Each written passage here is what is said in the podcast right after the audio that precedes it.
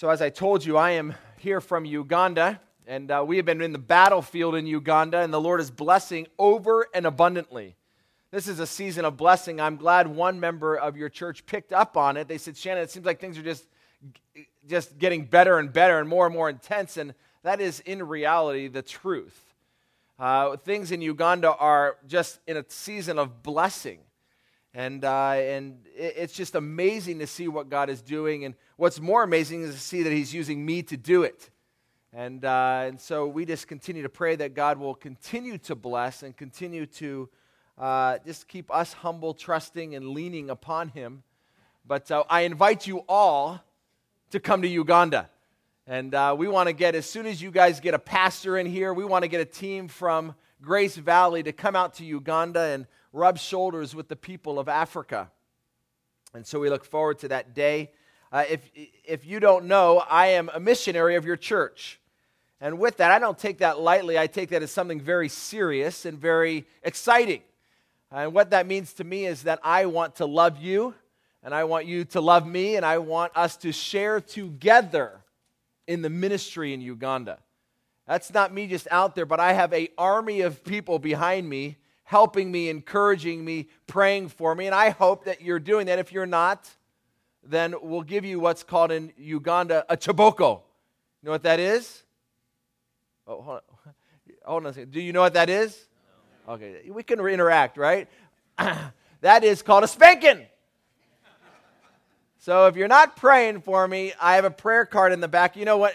In the early days, I was in the toy business. So what I did was I threw out teddy bears, and I said, this is a prayer bear, but I don't have any more. So you guys just pick up a prayer card. Now I'm really a missionary, right? Pick up a prayer card in the back and just pray for us. Be a part that way.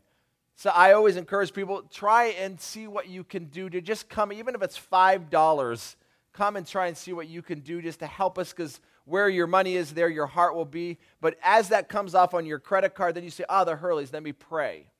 And we want to see you a part of our ministry, but some people are a part by serving. The Van Dykes, are they in here? Is there anyone by the name of Van Dyke that goes to your church? No? All right, it's a different church, but I'm still learning who helps us. But one family, they help us just by serving behind the scenes. They send our thank you letters out.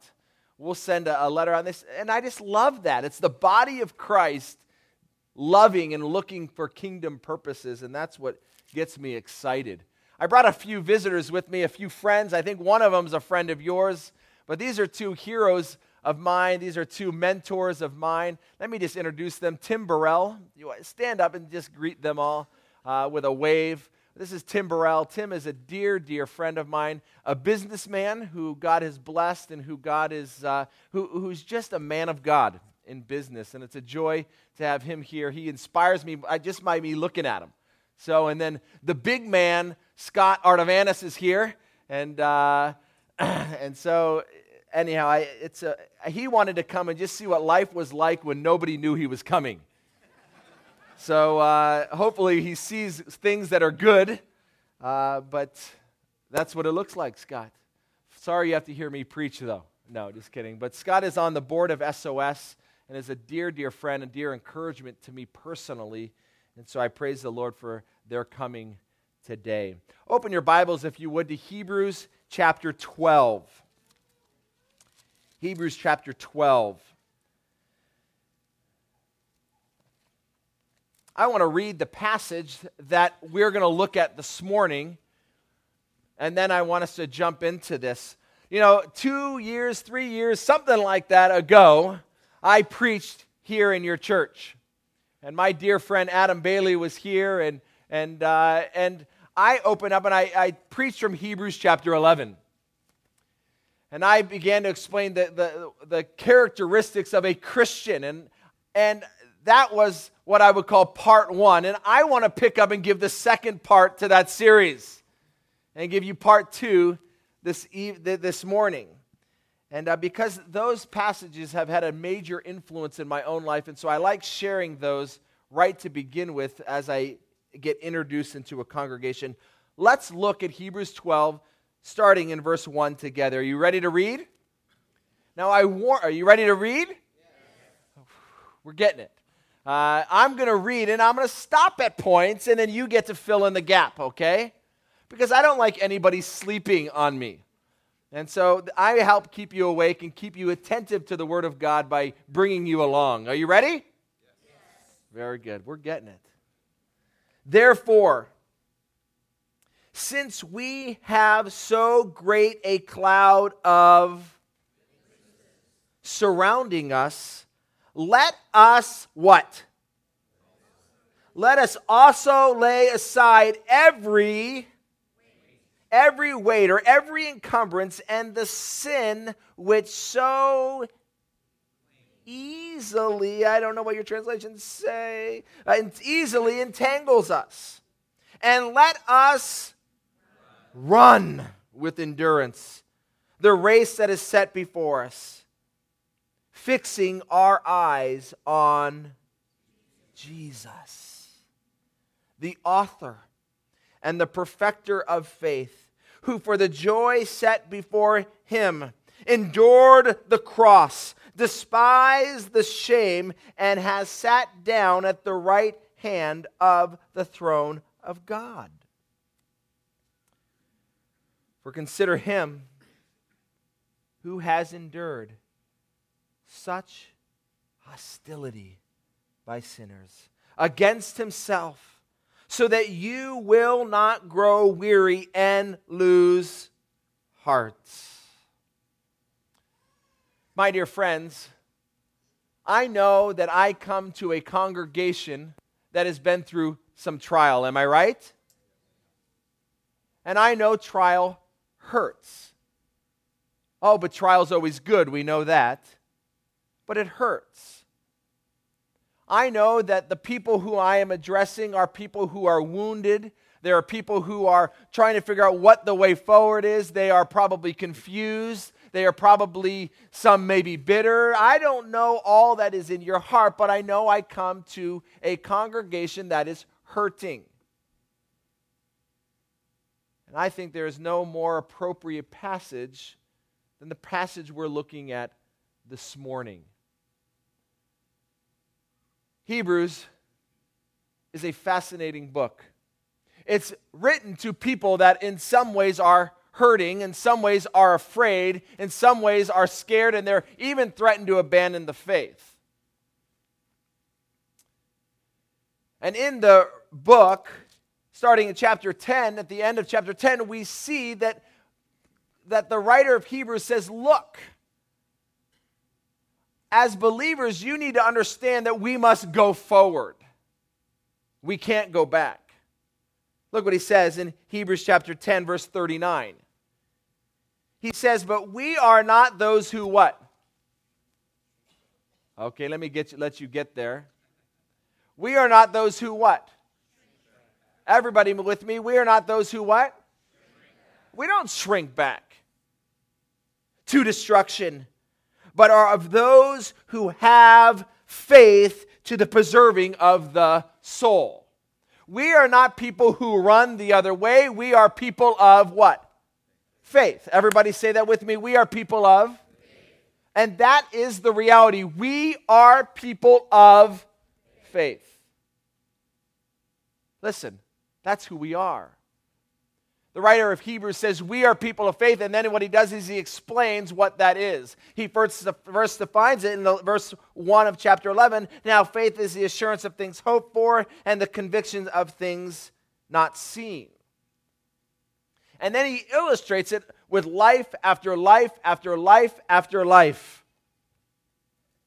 He goes and he shows us these past believers who lived in light of the truths of this book. If you take all those individuals, they were people who lived these truths. Amen? They didn't just take these and they weren't just information they filled their brains with. They were information that they lived. Am I right? Come on, let's get a little more natural that way, all right? These are things they lived. Friends, we can learn from that. There are things they lived. These people that were here, they lived not only in light of these truths, but they lived for heaven. Hallelujah. Like, are we allowed to use that in fundamental churches? We're not Pentecostal to use that. That's a Christian word, biblical word. But they lived for heaven. They didn't live for this world. They were consumed with the mission of God. That's what these people did. Not only that, but they suffered hardship. The Bible says some were sawed in two. They wandered around in sheepskins and goatskins, suffering ill treatment, the people of God. That was life for them. And he gives this example of this is what Christianity is. And in a large, sweeping, characterized way, he describes who we are as Christians. And let me just remind you that that's who we are.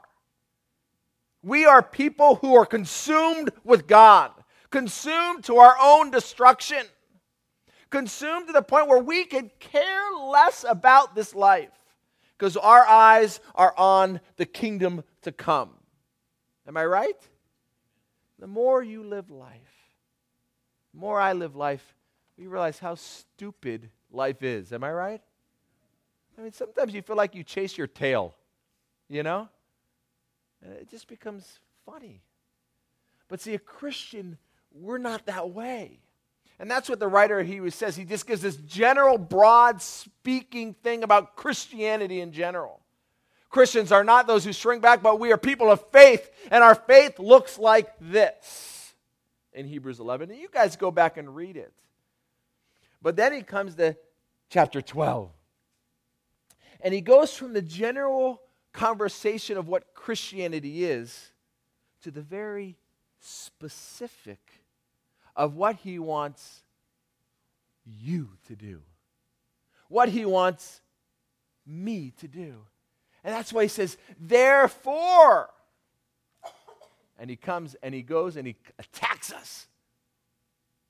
So are you ready? In light of this Christianity thing, now we have something. The writer of Hebrews has something for you. Something for me. And we're going to see he actually has two things for us. You want to see him? Look with me again at the passage. He has two exhortations. Chapter 12, verse 1. Therefore, in light, since we have such a cloud of witnesses, he says, first, let us what? Everybody again, let us, you see it in the text, let us what? Lay aside. And we lay aside what? Two things. Every sin. And then secondly, as a second exhortation for us. And let us what? Run. The writer of Hebrews has two things he wants to exhort you in. And I, my friend, have two things I want to exhort you in this morning. In light of the hurt, in light of all that life brings us, I have two things. Now I need to set the picture for you. Can I? The writer of Hebrews, he takes us into a field, into a coliseum. This is almost like a coliseum. If we just take these around a little further, and he takes us into a race. And what he does is he takes chalk and he draws it out here, and he wants us to come and be placed right on that beginning line. He takes every single one of us there. And what he sees is he sees there's a crowd. And there's a responsibility. And we're going to see that because look what he does first. He says, since we have so great a cloud of what? Witnesses. What are they doing? They're surrounding us. They're surrounding us. So picture with me. Here is this crowd. Wah! You can hear it, can't you? Wah! But in this crowd, there's David. There's Abraham. There's Joseph. And there's Mary, the mother of the Lord. They're all in that crowd. You say they're giving witness. Witness to what? And cloud? Why does he say cloud? The reason he says cloud is because there's so many people that it looks like a cloud. It's a Greek imagery. There's so many people in the stands, and you're here, and they're giving witness. Witness to what? Are they just watching? No. You know what they're bearing witness to? To the fact that this race can be run and won. They're up there as we are on the field, and they're bearing witness to the fact that we'll make it through. They're bearing witness to the fact that, look, friends, God will be faithful to carry you through the race. Hallelujah. They're there as witnesses to us of God's faithfulness, as witnesses to us that we can run and win.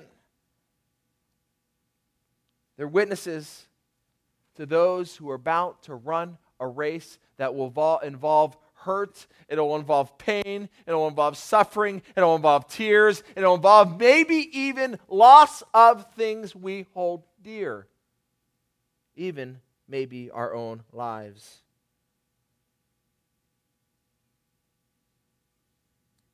But you look up in the stands and you see all these great people who've gone before us. See, and he says, you're not alone. Sufferings this church has and the sufferings that you have individually, you're not alone. Others have gone before us. You think Paul and Barnabas didn't suffer the same pain when God, in his good sovereignty, switched Barnabas to a different journey than Paul? You think he didn't suffer the same pain? Let me tell you, he did. And was it good? Yes, it was very good. One thing that bugs the dickens out of me is our little Christian world, we always are like on panic mode. Something happens in God's sovereignty and we must say, well, Barnabas, there must have been major sin problems with Barnabas. And Paul, that loser, I mean, whoa. No, maybe just God was moving. Is sin involved? Sin's involved every day in every decision we make, so let's get over that. But the reality is maybe God is moving for good. But the point is this, there is a cloud of witnesses, and others have gone before, and we can take comfort. But then he comes and he says that gives us two exhortations. In light of this crowd, he now comes to the runner and says, I have two things I want to tell you. And the first thing is, let us what? Let us lay aside. Listen, friends. Let us lay aside. We're coming to a new year. We're coming into a new chapter in this church. And there is something that we need to do as preparation. You see, we don't just get up and run. And this could be the problem for us sometimes. Sometimes we think, run. But my friends, there is something that needs to be done well before we run. And what is it? Preparation. You see, when the runner comes into the ring, he comes in like a boxer. And he's got this funny robe on. And see, if he tries to run the race with the robe on, something's going to happen. He'll lose. So the writer of Hebrews says, we have preparation work to do first. The preparation work is that we need to what? Lay aside. We need to take the robe off and lay aside. Grace Valley, I know your love for Jesus Christ in this room. I don't know who those sweet, dear saints were at the door greeting us. Where are you? Man, that's a glimpse of heaven right there, you know? I don't know who you are, but you blessed me this morning. And if I could take you to Uganda, that would be wonderful. 87 years old and serving the Lord. Wow. But you see, I know as dear people of God, you want to run. But maybe you've gotten tripped up. So we need to come back and say, wait a second here. We have some preparation work to do. You guys will get a new pastor. Life will move on. But are you ready for that new pastor? We need to get you ready so that when this pastor comes, you're already running and he's just joining the race, trying to catch up with what? You. Am I right? So we're not going to tell him, but we're going to do some preparation work right now. We're going to lay aside. And I want you to look within your own souls. And this could be as a church. This could be as an individual. We need to stop right now, analyze within, and look in ways in which we need to prepare. Look what he says. We need to lay aside every what? Weight, every encumbrance. This is any excess weight. This is anything that will hinder the runner from running at maximum what? Speed. Friends, we are in a race. We have a journey. We have a calling by God to do something. We can't sit around and lick our wounds. God has called us to reach this community of Kingsburg for Christ. And Brian? And look, life is hard. Get over it. And let us lay aside every encumbrance. We must run at maximum speed. We need to lay aside every weight. This is anything that will hinder or interfere us from our commitment to loving Christ and serving Him. The Bible says in 2 Timothy 2:4, no soldier in active service entangles himself in the affairs of everyday life so that he will please the one that what? Enlisted him. Look, God has enlisted us. And God, as the one who has enlisted us, wants us to run at maximum speed. And therefore, we must first lay aside whatever is hindering us from doing that. I love the military. Kind of like to be like a Navy SEAL or something. The thing I love about it, they're focused. I had a friend the other day tell me that he's big up there, and he says, Shannon, you know what happened? One day I get a call from my superior. He says, I want you to write an order, fly to Afghanistan tomorrow. I can't tell you what you're doing. You just write an order for yourself and go. You'll be there from 3 months to a year.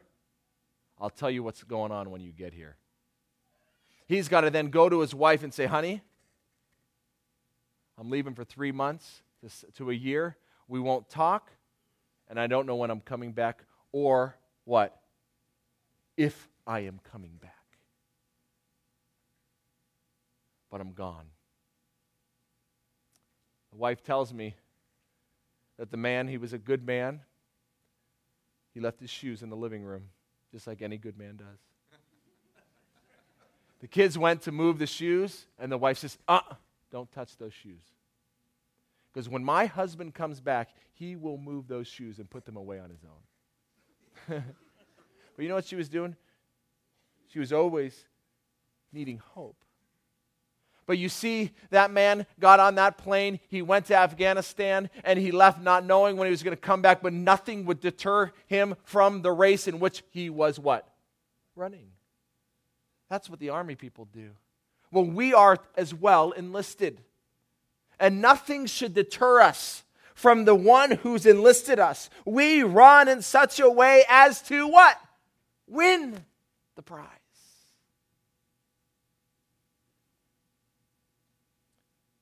So, dear friends, what is hindering Grace Valley at this moment?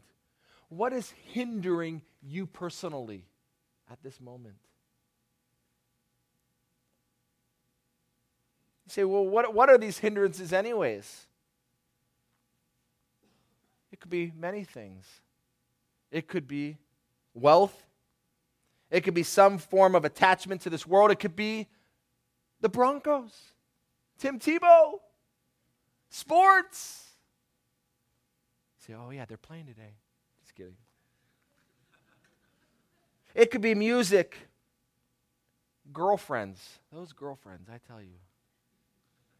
Movies, love of self, things, and listen, pleasure. Just flat out pleasure. I want this joy. I want that joy. Relaxation, games. How about this? Sleep. There are many things that hinder us. And I want you to understand something, that these hindrances are not necessarily things that are bad. They aren't things that are bad or things that are sin, per se. Because he says there's two things you need to lay aside. First, you need to lay aside hindrances and then sin. See, there's a distinction. These are things in life that hinder us, not necessarily sin, but they hinder us to the point where they become bad for us. Or maybe they become sin. You see, we have so many things in our lives that are hindering us from the calling which God has called us to. For Moses, he was the son of Pharaoh. And the Bible says that he needed to give that up. Is it bad to be the son of Pharaoh? No. No sin in that. He had no choice in that. But he had to give that up to serve the Lord. The Bible says that he had the riches of Egypt. He needed to give those riches up to serve the Lord because they were hindering him from what God had called him to lead the people of Israel out of Egypt into the promised land.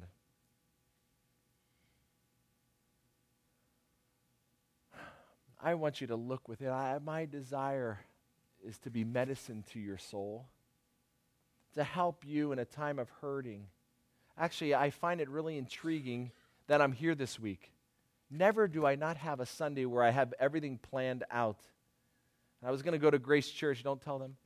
I was going to go to Grace Church and just kind of be in one of their Bible studies, but I just didn't get around to being able to call them. So I'm here. But what are the hindrances in your life? What are the hindrances in your heart? Listen, lay them aside. Lay them aside. Please, listen, lay them aside. Be like any good runner, you take off the robe so that you can run that race with maximum speed. Lay it aside. Secondly, lay aside every what? Sin. Lay aside every sin. And listen, every sin which so what?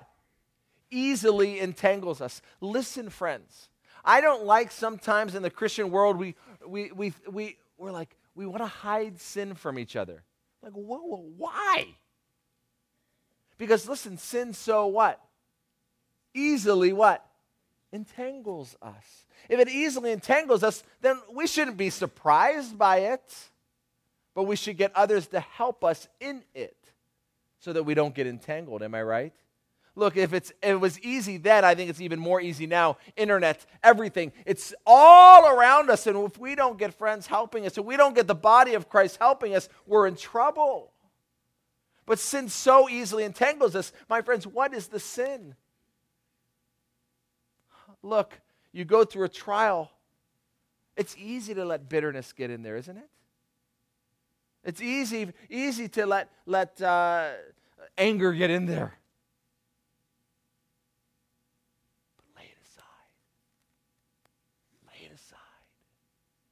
Amen? Preparation. He says, not are we just to lay every sin and encumbrance aside. We are to what? Let us what? Let us what? Is that my word or the writer of Hebrews? Let us. Let us. Let us. My dear friends, let us run. Hallelujah. We need to run. My friends, it doesn't matter if you have a pastor or doesn't have a pastor. You need to run. Am I right? Friends, run. What is going on in this church? What do we need to do? What has God called us to do? Let's do it. Let's run. Oh, friends, God, the hell is at the doorstep of many lives. Let us run. Let's not get tangled up. Oh, we got to wait around for Pastor Baloney. You got to run. I find this interesting because in our concept, in our world, we don't even think in terms of running. Am I right? For many of us to run? Run what? What are we talking about? What is he saying? Let us take this book seriously. Let us get moving. Let us live in light of these. Let us disciple. What has God called us? Listen, he has called every single one of us, including Shannon Hurley, to disciple mankind. Let me put discipleship in these terms. He wants you, because all authority is given, because he is the king, he wants you to take all people, all those rebellious to the king, and he wants you to come and bring them so that they live in submission to the king. That's what he wants you to do. So what are we doing to win Kingsburg for Christ? Do we care that people are going to hell? You see, it's easy to get our mind off of the calling and onto other things. But the calling is that the word that all of Kingsburg would come and kneel before Christ as Lord. And what are you doing? And what am I doing to be part of that mission, to be part of that enlistment to make that happen? You see, we are to use every sphere in which we have for that end. What is Kingsburg doing? What are the elders of this church doing to win Kingsburg for Christ? Let's get going. If someone is not leading because the pastor's not here, someone step up because we have a work to do. Or are we just going to lay aside? We would be in disobedience to God. Let somebody come when we have a strategic plan already, both as a church and as individuals in our lives.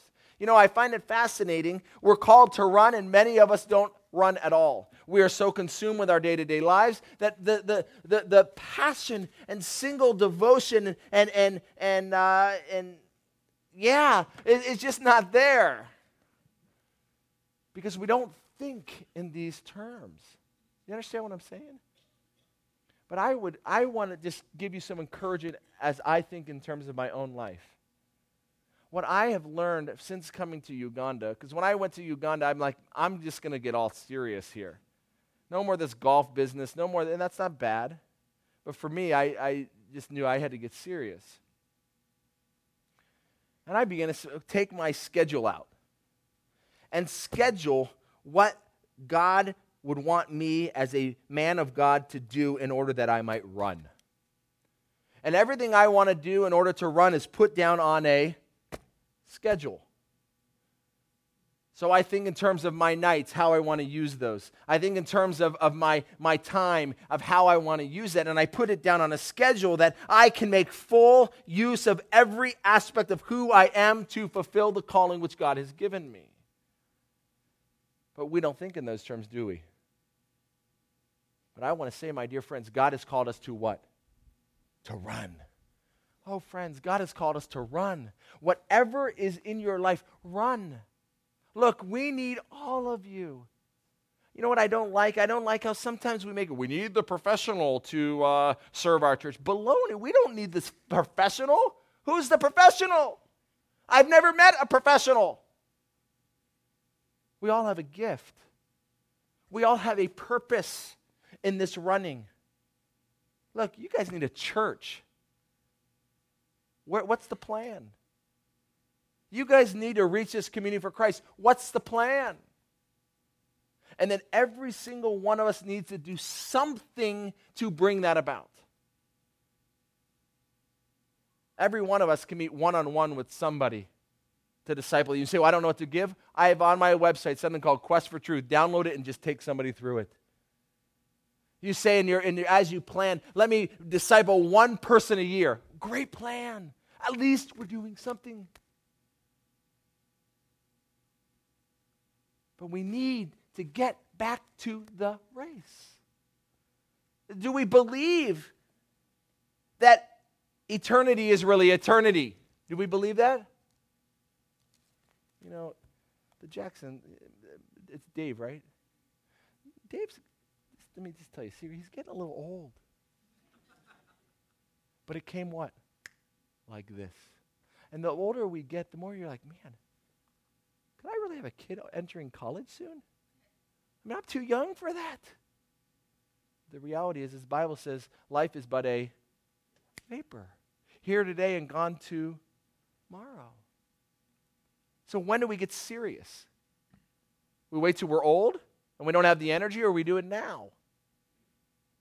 You see, the mindset of a believer, according to this passage, is that we are ones who run. And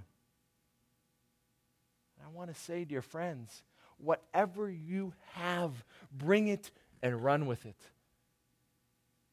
If you can teach, teach. If you can evangelize, evangelize. If you have money, give. Look, the biggest struggle I have as a missionary is I don't have the resources to do what I need to do. So I come back and I beg. And I kind of feel, you know, I used to be a salesman and I could take care of myself. But now I got to say, please give, you know, come on. It's because we as a community need to come alongside and say, whatever I have, I must utilize it for kingdom purposes. Am I right? We need to run. We need to run.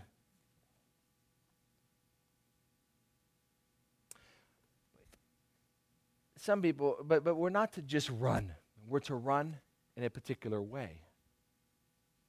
You see, when you come and you run a race, you don't just start running in any way you want. You must run in a strategic way.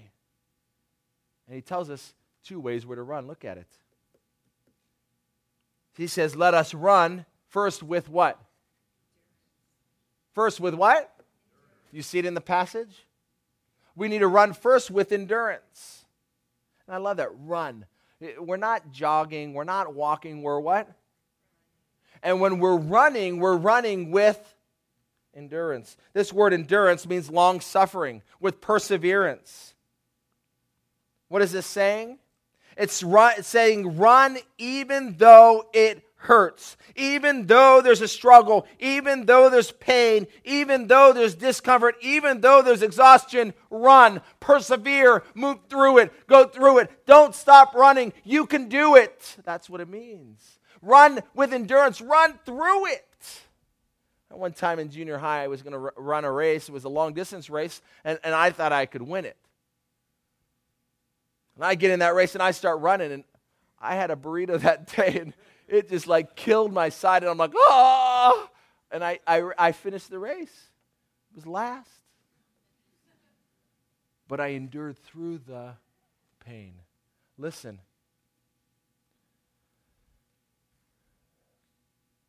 The race is painful. The race is painful. Look, and we shouldn't be shocked by that. Tell me it wasn't painful for Joseph to be thrown in a dungeon by his brothers. Oh, the rejection of your family. Can you imagine? Tell me it wasn't painful and be falsely accused by some lady. It's painful. Life is painful, but listen, dear friend, run through the pain. My brother, you're going to the mission field. If you are running on the mission field, let me tell you something, it will hurt. Run through the pain. Endure through it. Let me tell you, after a while you learn to, the pain becomes normal. Look, am I tired? I am exhausted. I've been up to almost 1 o'clock every night for the last 4 nights. Tonight I want to go from here to San Diego just to love somebody, because why? This is the race. We're here today, gone tomorrow. We must run even through the pain, and God will lead us to still what? Waters. But it will be His timing. We just run. We get tired of so many people in our home. We get tired of trying to take care of all the needs. We get tired of the pressure of the financial burdens we bear, but we must endure through it. And God will supply our every need, and He'll always do it the last minute. But you see, we need to endure. We need to endure. We need to endure, because it's the race. And what God wants to do with the runner is get him just leaning on Him as the Savior. Get me crying out this morning, God, help me. I know I'm tired, but You lead me. You help me. Oh, dear friends, let us run. Run with endurance. It's okay you hurt, but keep running. Don't let that hurt turn to bitterness. You keep running. Keep that sin away. Keep those hindrances away. Keep running, running, running, running. And in the end,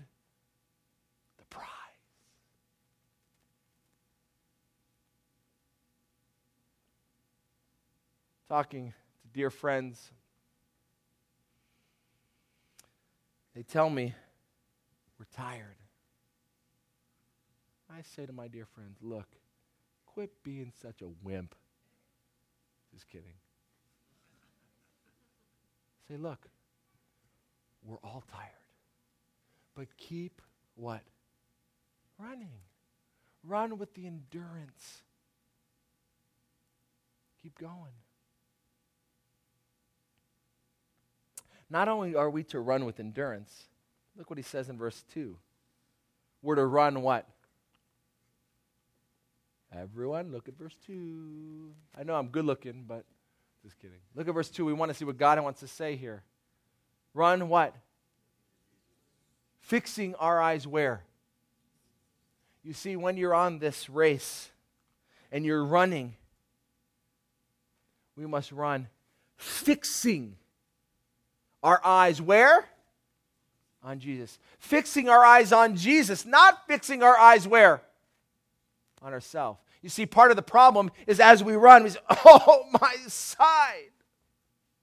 Oh, hey, there's what's her name? Hi! Right? Who wins a race that way? No one. Oh, man, I wonder if my shorts look okay. You know, see, there's so many distractions, right? That's why the Bible calls us as believers to be fixed in our mind, to be sober-minded, right? This is a race.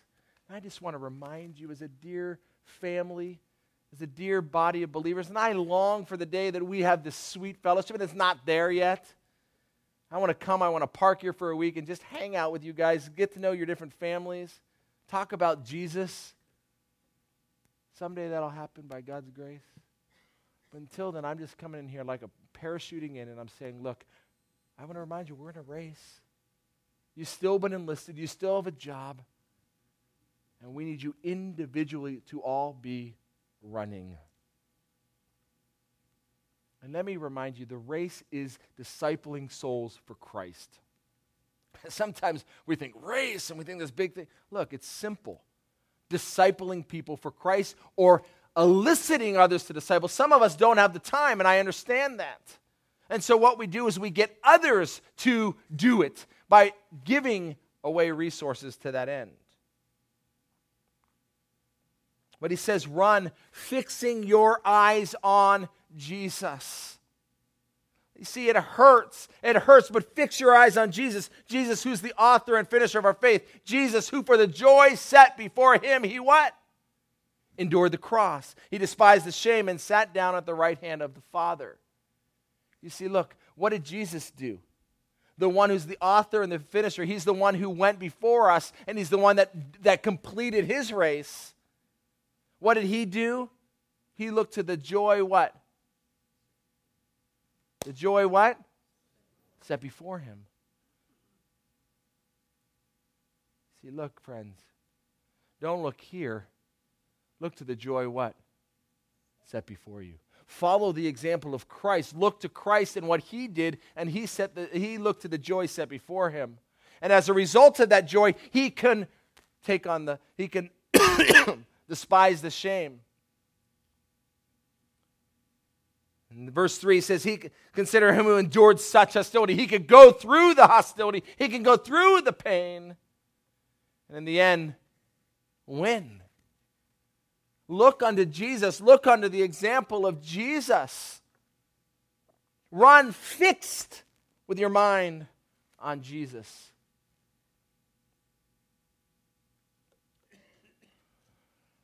One of my favorite songs is a song that says, turn your eyes upon Jesus, look full in his wonderful, and the